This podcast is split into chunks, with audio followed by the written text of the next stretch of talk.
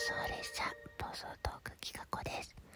お便りお返しは不要ですよとお気遣いいただいたので、えー、今日ちょっと小声で収録ですから一部お便りから抜粋してお礼とお話をしていきたいと思います。収録のね思いと結果の両天秤聞いてくださってありがとうございました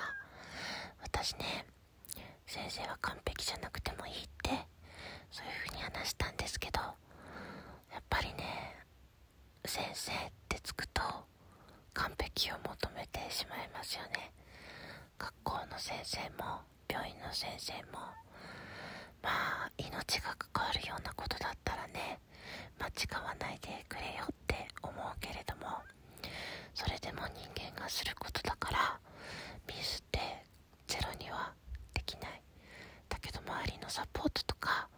仕組みをしっかりすることで限りなくそれはゼロに近づけていけるというふうにも思います。一人でやってることってないじゃないですか。チームでやっていくじゃないですかどっちもだから自分で収録した後大体その時の思いをわーっと言って私すっきりしちゃうのでこうやってお便りで感想を送っていただくとまた違った気持ちで自分の過去の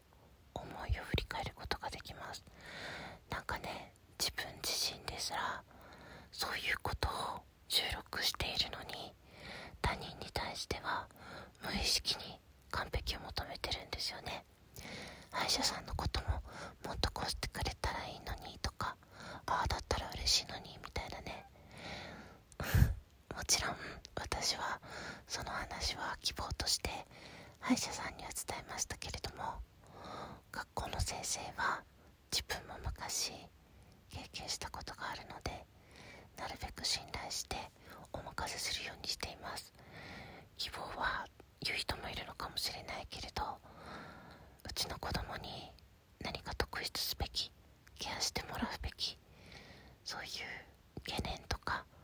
うちの子こうなんですって話をするけどあんまりそれが何ていうのかな絶対そうしなければならないみたいに伝わらないといいなとその辺りは気を使っています。いやもちろんね親御さんの考え方があるのでうちの学校なんでこうしてくださいってたくさんある方が先生も助かる場合もあるしそれがダメって言ってるわけじゃないんだけどねでも相手に100%を求めないということが回り回って自分の100%頑張りすぎなくてもいいっていうことに回ってくるんだろうなっていうふうに思いました。なんか最近ちょっとね私も体調不良が続いてて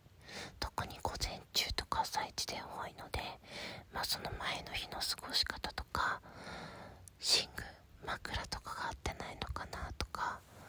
まあ、しばらくすると元気になるのでなんかちょっと肩凝ってんのかなとかあんまり深くは悩んでないんだけど、まあ、ちょっとゆっくり必要に応じて順番にあの直しながらというか病院回りながら行こうかなっていうふうに思ってます。ちょいちょいなんかねそういう話をライブとか収録でしてるから最近皆様から「大丈夫ですか?」とかあのご心配ご心配の声かけていただいて本当にすいません。ありがとうございます。あのね薬飲めば大丈夫だったりするんだけどちょっと飲みすぎじゃないかなっていう心配とかなんかミントレって今やってるんですけどトレーニングやってる時にあすっごい自分の体って硬いなって自覚したりとかそれでこんな風に不調なのかなってそういう気づきの繰り返しだったりもするんですよね、うん、だから自分の体でさえも自分の体にさえもかつての100%というかね過去の動きを求めていくのではなくて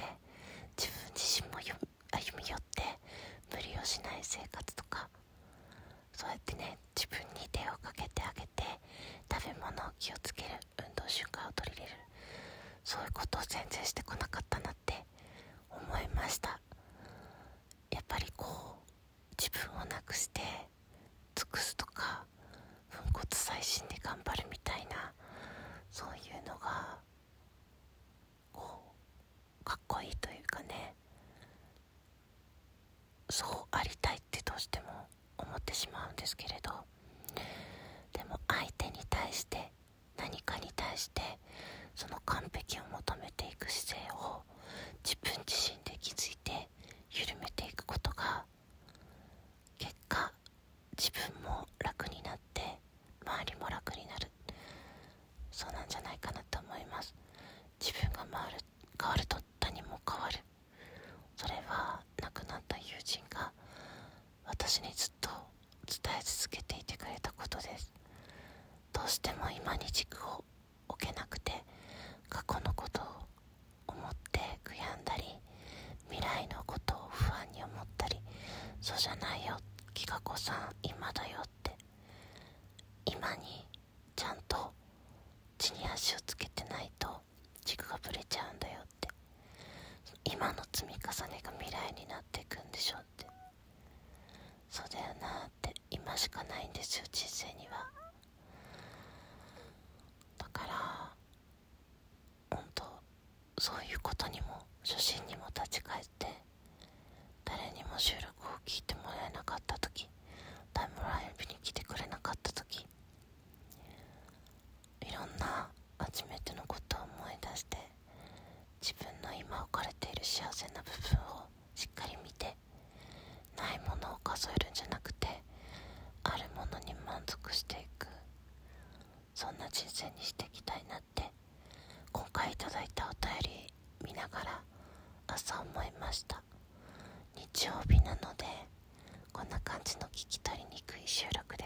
ださい。